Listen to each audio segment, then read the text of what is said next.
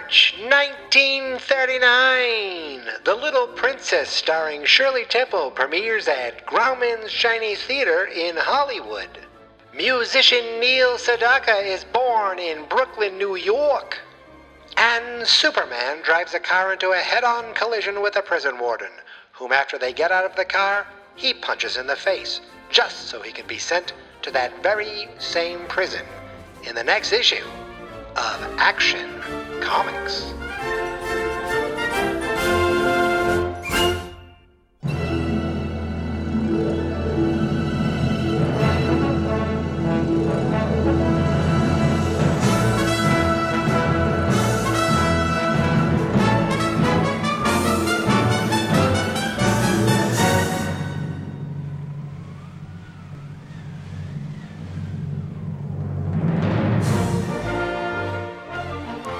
Hello, super friends, and welcome to another thrilling adventure of Reaction Comics, where today I'm here to discuss Action Comics number ten from March nineteen thirty-nine. What I like to do is, um, at the beginning of every issue, is talk about the cover, uh, because as you probably know, Action Comics is a magazine that has multiple comic book stories in it. One of them happens to be Superman, but not every issue is just Superman, and because of that, not every cover uh, features Superman on the cover. But in Action Comics ten, Superman is on the cover, though this um, has nothing to do with the story inside at all. It might be related to a previous story. Uh, remember when Superman beat up the town and some airplanes came in to um, try to, you know, um, bomb him, but ended up helping destroy the town?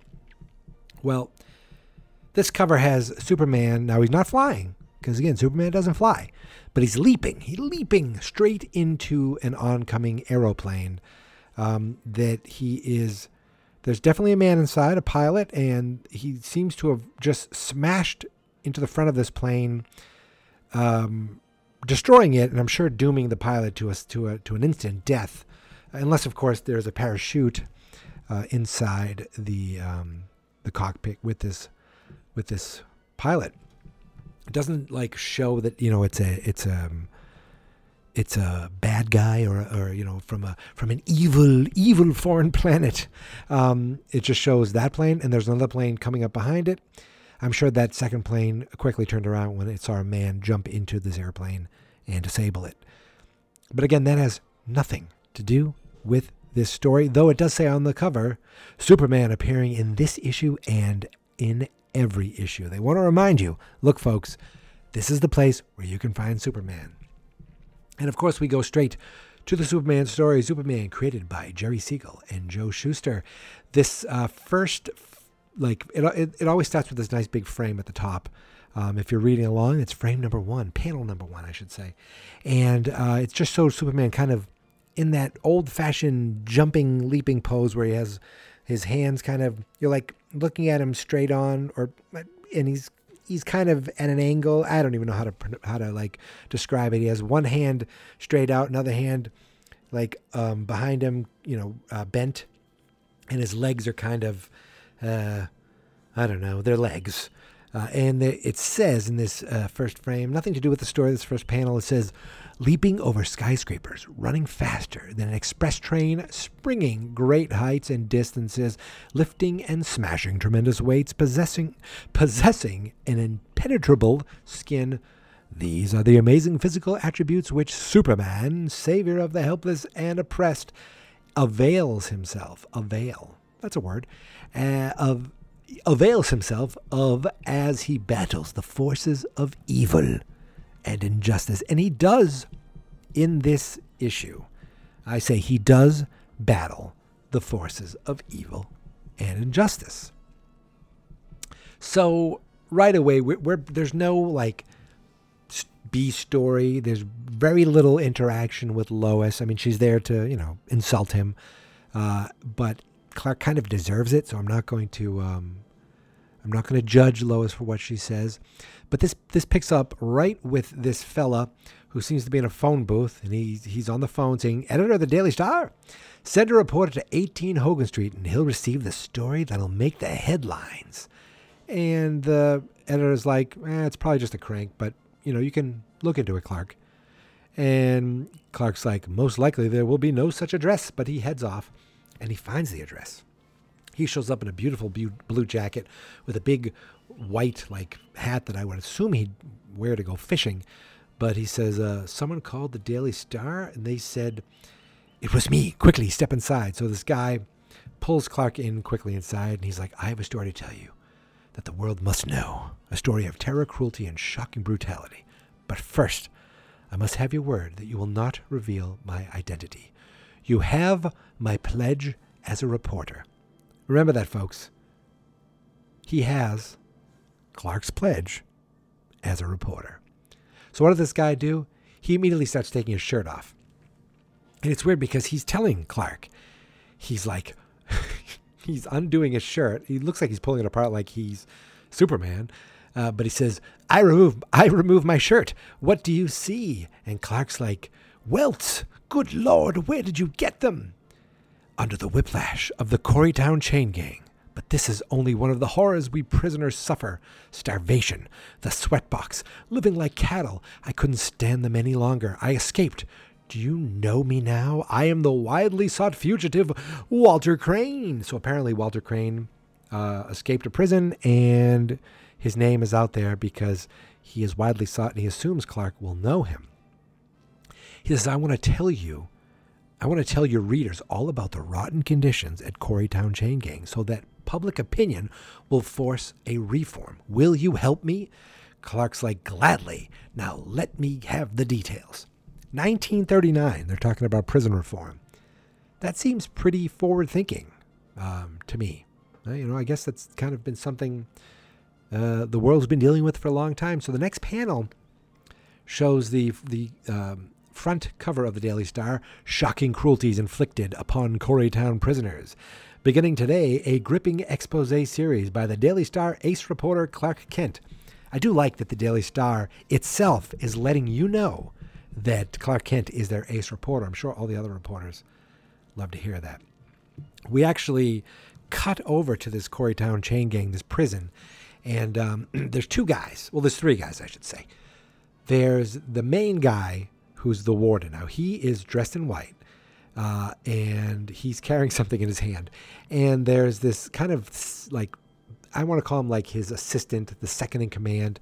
Um, he's in a blue shirt with a, with a like, a Ranger Smith hat. Um, maybe a hat that Pharrell would wear, if that kind of hat. And um, he's holding up a third prisoner who's just kind of, like, slumped over. And we see a pickaxe. So it's one of these...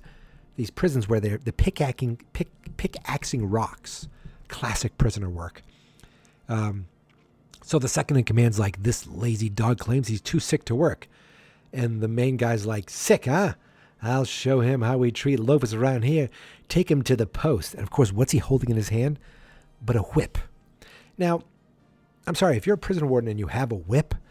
To me, you already um, are, are, you know, telling me this is, this dude is bad news.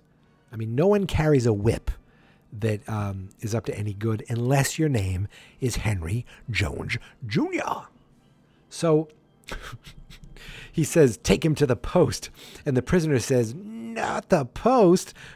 But it's in the next panel where he's already tied to the post. And he goes, mm. So he's tied to the post. His hands, his shirtless, his hands are above his head. And he's like, "Not the post. Mercy, ow." Like, this is while he's tied to the post. And the um, the warden's like, "Scum, I'll flay the skin off your back." In a murderous frenzy of sadistic hate, Superintendent... Oh, okay, he's not a warden, he's superintendent. Superintendent Wyman strikes again, again, again. And we have a close-up of this guy who's got crazy look in his eyes. And he's like, "Howl, blast you, howl louder, louder." He, he has the whip in his hand, and he is, I mean, for lack of a better better way of putting this, he's getting off whipping this dude. Um, and then the second command comes up, and he's like, "The governor is outside the gate. They're letting him in." And the the superintendent's like, so his Nibs is pussyfooting around again, huh? I don't know what Nibs is. I believe it's N I B S. I don't know what that means. I do know, or I feel that pussyfooting has a different feeling. Like it, it, it sounds different when you say it today. Back then, I think it's like, you know, like a cat kind of not, you know, just kind of meandering around. Um, but it just feels like uh, pussyfooting today Uh, would be taken a little differently. Um, he's like, take this no-good loafer and keep him hidden where the governor, while the governor's here. And then Wyman's like, hey, Governor Bixby, glad you came by. It's always good to see my good friend, the governor. And the governor's like, look, uh, it's not really a great time to visit. Have you seen what they put in the paper? They they said there's some terrible conditions here in the paper. Apparently Wyman didn't read the paper He's because he looks like he's reacting to this the first time.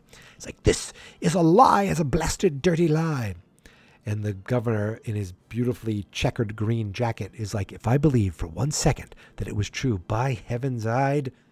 We don't know what he'd do, because in the next panel, um, Wyman's like, look, there's no better way to satisfy you than to have you speak directly to the men themselves. Have them, you know, tell you what they think of their treatment. And apparently that's good enough for the governor. He's like, you may be strict, Superintendent, but I can't believe you'd be downright guilty of cruelty. So he takes um, he takes the governor over to these three prisoners. There's two guys kind of in these gray striped jumpsuits, and a third fella just completely shirtless. You see a ball and a chain. This is this is old-fashioned prisoner stuff. The ball and chain, the pickaxe, croc- cracking the rocks. I ask you, ladies and gentlemen of the world, why are they cracking rocks? Why do prisoners always crack rocks in old prison, like, movies or stories? Where are these rocks going? What are these rocks? Are they, like, trying to, you know, break down an area so they could build a road? Are they giving the rocks to people so they can put little rocks in their gardens? I just don't know. I always wonder what the hell they cracking rocks for. Um... But he's like, hey, the governor's here, guys. Um, he wants to know how you've been treated now. Don't be afraid to speak up. If any of you have a beef, please, please let us know. And we cut to the back of the, the two of the prisoners in their shirts. Now, in this photo, you see their shirts a little more close up, and they're um, they have amazing V-necks. One guy's pecs are just popping through. Their shirts are ripped. Um, their arms are bulging out. It, they look they look massive, these two guys. Must be cracking a lot of rocks. And one of them was like, I'm going to speak up. And the other dude is like, shut up, you fool. You fool. If you dare to open your mouth, Wyman will kill you, not quickly, but through a slow, lingering torture. It's like he's... I love when the they're explaining to the audience by way of conversation to each other. Um, the men stand silent. They don't say a thing. While the guards grip their rifles in readiness should any man dare to talk. So, think about that. What they're saying here is, the governor's right there, and Wyman's basically calling out these prisoners, being like, anyone want to say anything? And the guards are there holding their guns, thinking, okay, if one of these guys opens up their mouth, I'm going to shoot him in the face, right in front of the governor. I don't know. That seems to um, that seems a, a little um, a little much. So uh, Wyman's like, you see, Governor, they've nothing to say. They're they're contented. Now do you believe me? And the governor's like, most assuredly, we must stop this slanderous series. After the governor's gone, the, the second man, guy in command comes up, and he's like, the prisoner you whipped, sir, he's died of his injuries. And Wyman says, who cares? That story in the newspaper. There's only one man who could have supplied the details. So he doesn't care that this guy died. He cares more about this newspaper story and um, his, you know, the truth of what he's doing getting out. So the second in command is like, Walter Crane? Wyman's like, right. Pack my things. I'm taking a little trip north. What things you can't you pack yourself, Wyman? So two days later at the newspaper, Wyman shows up, and he is in this like beautiful brown coat with a like a belt tied in the, like a, right in the middle, really, really hugging his waist, and a green hat, a lot of green. Um, I don't know if these were the original colors, but whoever recolored this or, you know, cleaned it up for digital, they love a lot of green.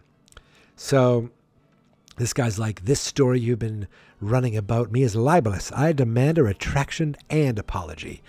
And the editor's like, sorry, we got this information from a source. Uh, if you want to sue, go right ahead. It'll make for a great story in our paper. And he's like, I want to talk to the wise guy, Clark Kent, who writes these lies. He's like, okay, that can be arranged. Hey, Clark, why don't you come into my office? Clark, uh, I want you to meet, uh, this is Superintendent Wyman, who claims to, to be much maligned man. It, it appears he resents your article pertaining to his chain gang. And Clark's like, Superintendent Wyman? And Wyman's like, that's right, you lying skunk. Lying? That's not true, I. And Wyman's like, if you didn't make up those stories out of your own head, where did you get them? I have a right to know. Uh, you, I, uh, you see, well, I, I got them from, oh, dash it, I can't tell you. It hap- and the editor's like, it happens to be a reporter's code never to reveal his source or information if pledged not to do so. And Wyman's like, well, I happen to know who the stoolie is. Walter Crane. Answer me. It's him, isn't it? Isn't it? Clark's like, uh, I, uh, mm. And Wyman, I don't know where he gets this authority, but he says, Mister Kent, I don't like to be crude, but do you har- do you happen to realize that harboring a fugitive criminal makes you an accessory to the fact? Do you realize that if you don't reveal Crane's hiding place, you will be equally guilty and face a jail sentence? Is that true? First of all, let me just say, is Clark harboring a criminal? He just spoke to this guy once. Uh, but what and and can uh, this this dude uh, charge him? He he's a superintendent of a of a, of a prison. He's not uh, you know a D A or, or or a police officer even. But that does enough for Clark. So it says, keeping to his adopted attitude of cowardliness, Kent frantically blurts out, "He's staying at the Hogan Street at eighteen Hogan Street. Don't prosecute me. I'll tell you anything you want to know." Wyman's like, "That's more like it."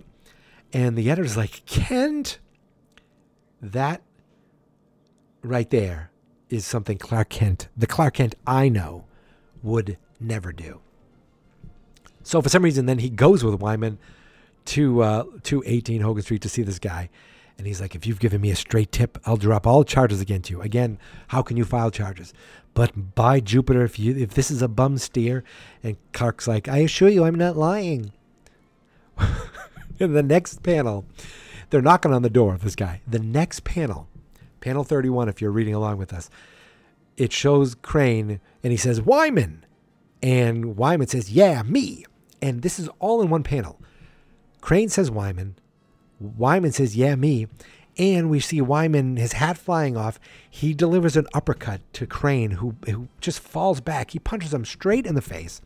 Again, Wyman's wearing blue pants and red shoes. That seems a little too Superman-y for me. But um, punches this guy right in the face. He falls back into his doorway. Now we see Wyman in the door. He's like, you thought you'd escape me, huh? Thought you'd smear me all over the papers, you scum. When I get you back to Corrytown. And, and um, Crane's like, no, no, not the chain gang. And he's like, you don't like the idea of going back, huh? Well, don't worry. I'll lose no time in making you feel right at home in a little sweat box that's been waiting for you. And he looks over at Clark, and he's like, you, this this is your fault. I trusted you. And Clark says, I'm sorry. That's all. I'm sorry. He, how could he be the ace reporter if the first thing he does is give up his source? And then when the guy gets caught, and the source calls him on it, he says, I'm sorry. The next frame, Wyman punches Crane right in the face again. He says, you're sorry. What about me? Oh, no, I'm sorry. I'm sorry. This is even better. Crane says, you're sorry. What about me? Doomed to living death because you were. And then Wyman punches him directly in the face and says, shut your trap. Now, I guess he takes Wyman back to the prison, and Clark goes back to the Daily Star, where everybody else there turns their back on him. One guy's like, the rat, betraying a helpless man man's confidence. Then another dude who looks like he has like a little Cary Grant um, mustache says, I wouldn't even dirty my hands by socking him. And then a third fella, young, short kid, I think it's Jimmy Olsen. He looks kind of like a ventriloquist dummy. He says, "If he isn't fired, I quit." Then we cut to Clark going into a room with Lois. This is really Lois's only moment, I think, in the entire um, story. I think. It's panel thirty-six, and Clark's like, "Lois, at least you'd understand, wouldn't you? That superintendent, he was brutal. I was so afraid." Now, you know how Lois treats Clark, right? Understanding, comforting. Right? That's, that's not this Lois. What she says to him is great. She says, "How dare you even speak to me after what you've done? You, you lonesome wretch. Get away. Get away from me."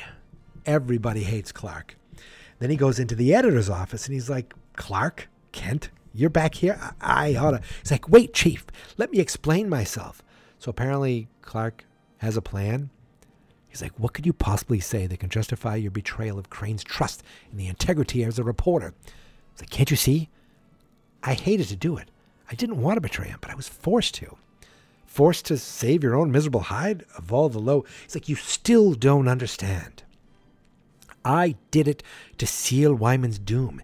He'll go back into Corrytown now, convinced more than ever that he can get away with any form of brutality. He'll go to even further depths of cruelty." And the editor's like, "That's exactly what I'm afraid he'll do, and it's all because of you. Chief, you know it's impossible to convict a wily rat like Superintendent Wyman unless you're convinced, you unless you've evidence galore. Well, I propose to go to Corrytown, get actual photographs of his cruelties, sworn testimony from the abused prisoners, and destroy his reign of terror for once and all." And the editor's like, "Wait, you, you, you're serious about this?" He's like, "I am, yes. Please, believe me, I'm doing this uh, the hard way, risking everyone's scorn, but only because I want to make Wyman so overconfident he'll hasten his own finish." Clark, Well, let's. I'll get there first. But wait, the editor's like, "Maybe I'm gonna going soft, but I believe you. Grab a camera, hurry down to Corrytown, and get the story." "Gee, thanks, boss." And they shake hands. Now, okay. Clark did this so that the superintendent thinks he can get away with things. Um, okay, to a degree, like he's forcing the superintendent to, like, be even more cruel. So, at the expense of the criminals, you know, because there's going to be more torture coming. Clark's like, "Look, I have to do this. It's for the pri- it's it's for the better, the greater good.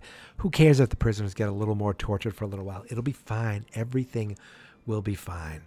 Uh, later that evening, within the privacy of his apartment, Clark Kent dons his Superman regalia. Superman goes into action tonight. Now, a lot of this doesn't make any sense. This is where it kind of goes a little off the rails for me. So he says, "Superman goes into action tonight." I don't know if he's talking to the mirror. I don't know if there's someone else in the room.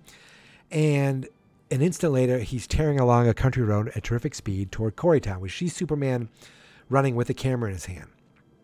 The next morning, having purchased an old suit and an even more antiquated fliver, a fliver, or I don't know what this is, but I assume it's a car, Superman carries out his first step of his plan. So he puts on the Superman outfit, runs to Corrytown, then buys a suit. I don't know why, and um, and a car, okay, because of his amazing reporter salary, and carries out his first plan. His first plan is to, I guess, drive up and down the street until he can see uh, the superintendent coming. So he's driving, and it, oh, here comes Wyman now. Wham! The disguised Superman deliberately rams his car into the superintendent's brand new auto. So the superintendent's doing pretty well. He has a nice fancy red car. And Superman just head on collides directly with um, the superintendent's car. He jumps out and grabs the superintendent and says, "You cockeyed dope. Why don't you watch where?" And the guy's like, "Hold on, it's your fault." Now, the superintendent is a terrible person, but he's right. It was your fault. My fault? You are lying. And then he punches uh, the superintendent. Now, of course, if this was modern day Superman, superintendent's face would have been just removed from uh, the rest of his body.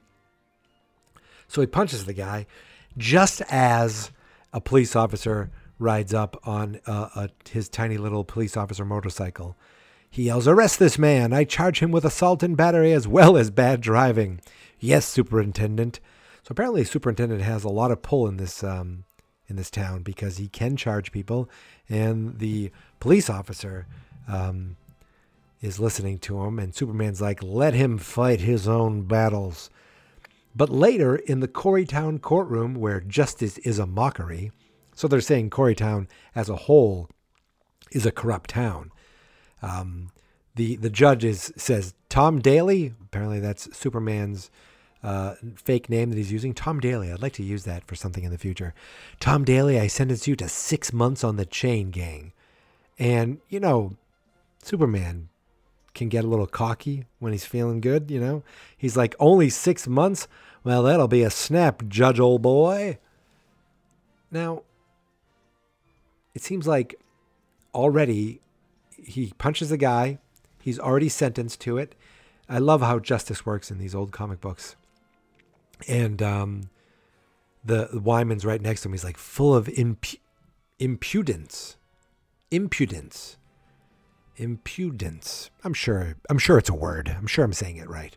"Full of impudence and wisecracks, eh? I'll soon have them lashed out of you." And Superman's like, "Such talk. Tisk, tisk."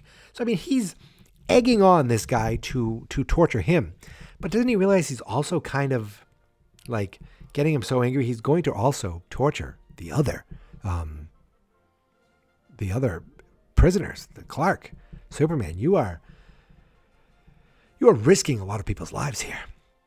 So they get to the chain gang, and um, uh, the, the superintendent is like, "I've got a special treat in store for you only. Guards, take him to the stocks."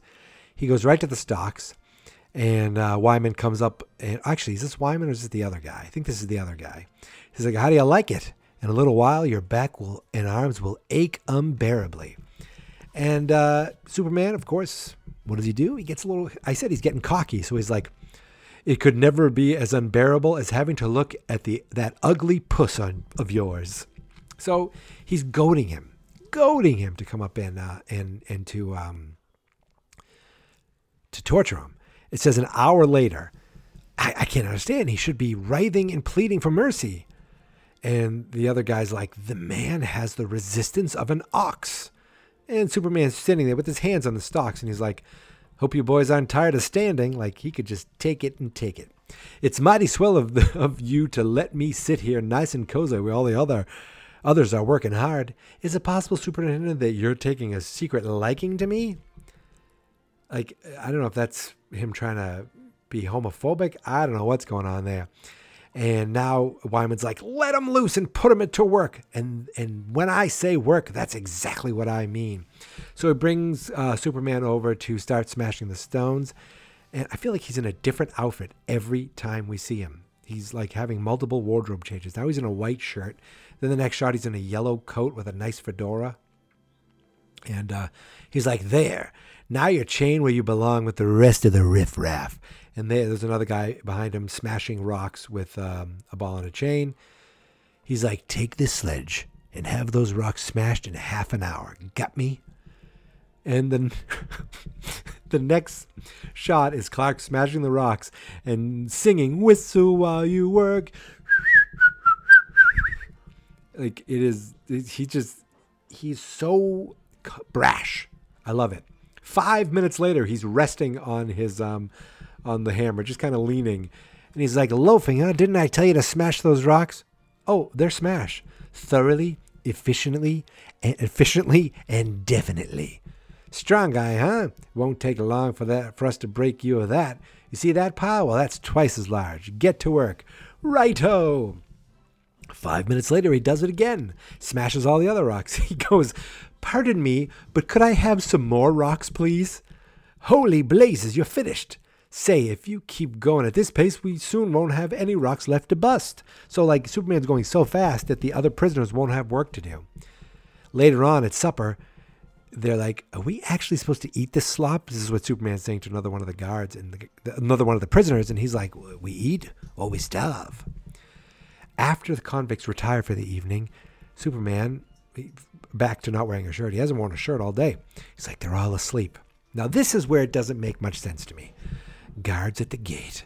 Here goes. And then he quietly jumps over the um, the wall. Very no- It says noiselessly uh, over the heads of the unsuspecting guards.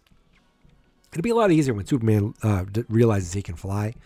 But right now he just jumps over and he uh, he starts running full tilt towards Corrytown, grabs his Superman outfit, and then runs back with a package under his arm. Once again, within the chain gang quor- uh, quarters, Superman starts taking photos. He's like, these pictures of the stocks can be accompanied by a caption referring back to the pure to Puritan atrocities. Now, here's what I don't understand, okay? Superman runs into this police, into this um, superintendent, punches him out, takes the prison sentence, gets put in prison, you know, helps a little with the rocks, I guess looks around, maybe this so he can look around, then he leaves and comes back dressed up as Superman. Why didn't he just come dressed up as Superman and kind of look from afar and take a photos in the first place? Like the whole thing of, of smashing the car, buying the suit and the car, smashing the car. And, and like, like what if they said, you know what, you, we're going to sentence you to a different prison. Like, I mean, he, he was lucky that he went to the correct Corrytown prison. Okay, so he's in there snapping photos, snapping away. Uh, it says, just as Superman is snapping a sweatbox, uh, he says, oh no, someone's coming, probably a guard, but it's not. It's Crane, the the guy who's escaped earlier. He's trying to escape again. He um he climbs this wall, and uh, he's almost out. He's he's he mounts he mounts the barbed wire fence. A guard sees him and shoots him. He says, "Get down from there!" And the guard seems to be holding a Tommy gun with like one of those round cylinders that holds all the bullets. Shoots the guy. The next frame just shows, I don't know, it just makes me laugh. It shows Crane, a struck Crane hurtles to the bottom of the fence's other side. Like he's he just falls on the other side. Uh, but he scrambles to his feet and dashes for the dubious safety of the swamp. Now I would love uh, if this, and then he, he like, the he bleeds out in the swamp and then turns into Swamp Thing, but that doesn't happen. Um, instead, it's Crane. Get the bloodhounds. We won't, we won't, oh, he won't escape us this time, a second time. So um, Wyman knows that Crane has escaped. He says, let's get the bloodhounds out there. And of course, Crane, you know, I don't know what he's in for, but it might not be um, for being clever. I mean, first of all, you escape prison, the first thing you do is call a reporter. That got you back in prison. You escape prison again, and the first thing you do this time is run into quicksand. He runs into quicksand. Superman chased him, obviously followed him out. He's like, help me, help me. And Superman says, coming. Literally says, coming. Uh, and then he says, first, first Crane says, help me. Then he says, go back, you'll die too, which tends to tell me that Crane isn't completely selfish and um, might have some, you know, actual humanity to him, because he doesn't want uh, Superman to die. And Superman just says, keep calm, uh, drags him. It's, it says, so terrific is the quagmire's grip. That's what they keep calling this, a quagmire, that Superman almost tears Crane apart in drawing him free. And the guy passes out. So Superman's pulling this dude out of the quicksand. The quicksand has such a hold on him, and Superman is so strong that he almost rips him apart at the torso, which would have been amazing to see. Uh, but unfortunately, we don't see that.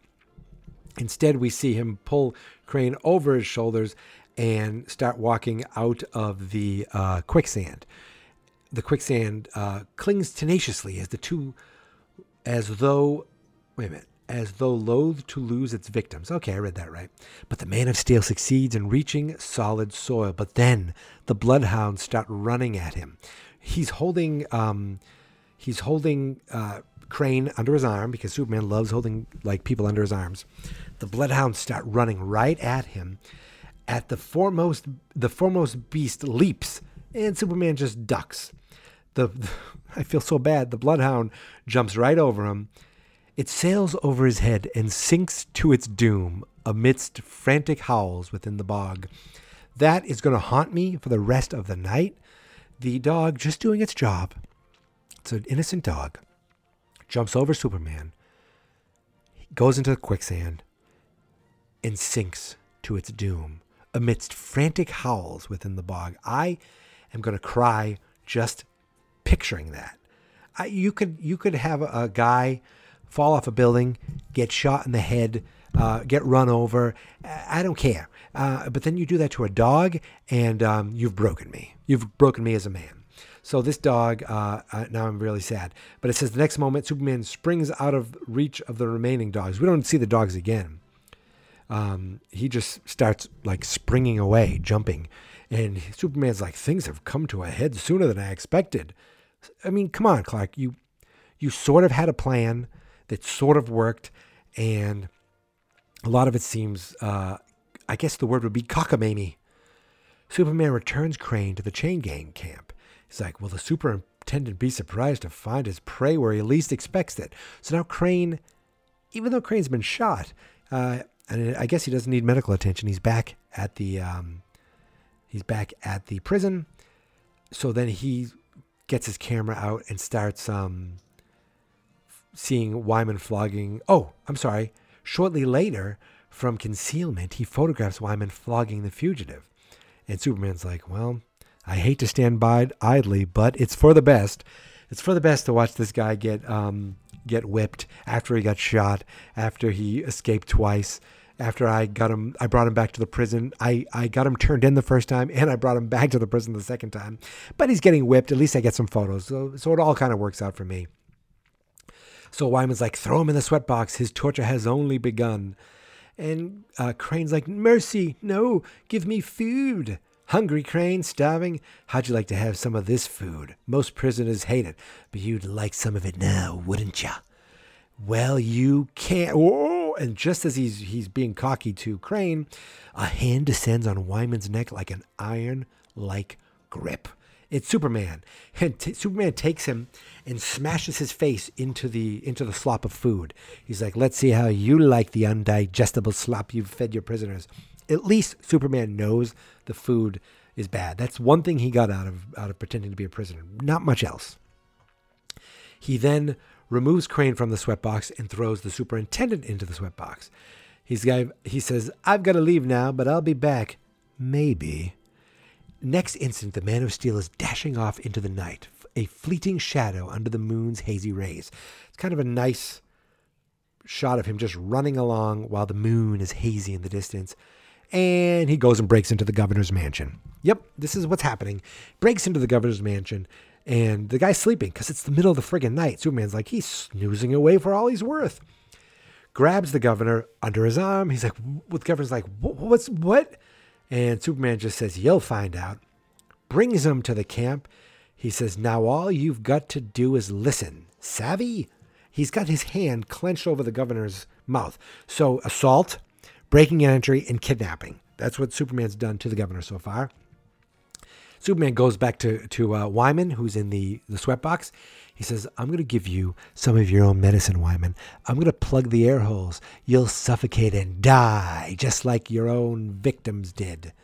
Wyman's like, no, no, let me let me free. I swear I'll never torture the prisoners again. And then he goes, you've heard his confession. Now it's up to you. So he rips the door off the sweatbox and says, so long. And the governor's like, uh, but, but wait.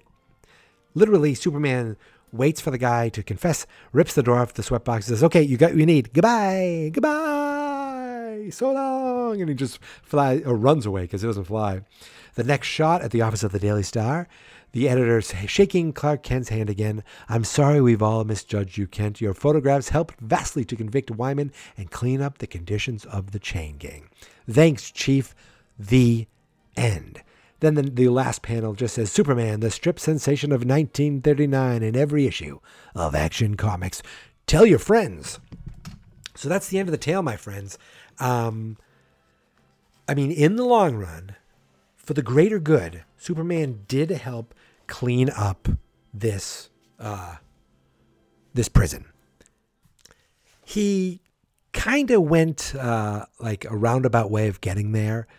He could have just flown, run there as Superman, take a bunch of photos, and uh, you know, maybe broken in to interview prisoners. Because he really didn't interview prisoners. He he he saw himself get beaten, but he could have just seen that with the photographs. And the one guy he talked to uh, told them, you know, um, that the food wasn't good. That's all he got from that. But everything else was kind of like he could have um, could have just done it with photographs. Didn't have to buy that suit. Didn't have to buy that car. I don't know if the Daily Star expense report is going to come through and it's going to see all these purchases. And then all of a sudden he didn't get insurance for the car. The car's totaled. The the superintendent's car is totaled. There's still court fees uh, for him going to prison. I mean, there's a lot he did to get to where he was going that could have been just as easily done if he just took those photos in the first place. Because remember, he's there. He gets tortured. He he eats some of that crappy food. Then he leaves and comes back as Superman. It wasn't until he finally came back as Superman that he, you know, was able to um, get all the clues he needed, all the evidence. Then he broke into the governor's mansion. Don't forget that. I mean, that's another felony. Um, he's done. Didn't he do this again? Was that the mayor or the or the governor where he broke down the steel door the original time? I think I think that might have been the mayor, but I don't remember. Um, this time the governor doesn't have a steel door. And just broke in, stole the guy while he was sleeping, had, kept his hand over his fist, and um, I don't know, was really forceful with the guy. And then he was like, "Okay, you have everything you need." Rips the door off the sweat lodge or the sweat the sweat box. And it's like, "So long," and leaves. Um, and I guess everything's fine with Clark and his coworkers. Like they're okay now with him exposing his source um, because it was for the greater good. I, I don't know. I don't know. I mean, I say they're okay with him. Um, the, the editor seems to be okay with him. But as we know, Lois just thinks the worst about this guy. And for good reason, let's be honest. Uh, Clark is a weasel. He's a, he's kind of a, he's a puddle of a man. He, he doesn't like exude like the, the farm boy, you know, Pa Kent uh, morals that we see. He he not only like, okay, you can be timid, you can be uh, awkward, you can be clumsy, but he is downright cowardly, okay? Yes, in, in the, the Superman, the movie, Clark pretended to faint, uh, and, you know, luckily the guy must have missed even though he caught the bullet. But, you know, like in this version, Clark would have just run away and left Lois in the, in the alley. Um, so it'll be interesting to watch over the years him evolve into the um, the moral, uh, you know, the moral kind of, um, the moral stature that we know Clark Kent has. That'll be interesting to see in the future. But I think that's it. I think we did it. I think we nailed it. So I want to thank everybody who's been following me on Instagram. You can follow me on Instagram at Reaction Comics. I really appreciate it. And of course, you can follow me specifically on Twitter at Geek Mentality. Uh, the website is fans not experts dot com slash reaction comics. And um, look, I'm having a blast doing this. This is some of the most fun I've had podcasting because, you know, it's like, it's, there's very little planning. I read the comic book, then I got it the first time, then I go through it again. And it is a blast. Plus, it's just helping me kind of learn the history of Superman straight from the source. Uh, I love it. And I appreciate you guys for listening. Thank you guys so much for subscribing. Uh, and until next week, remember, for every action, there's an equal and opposite reaction.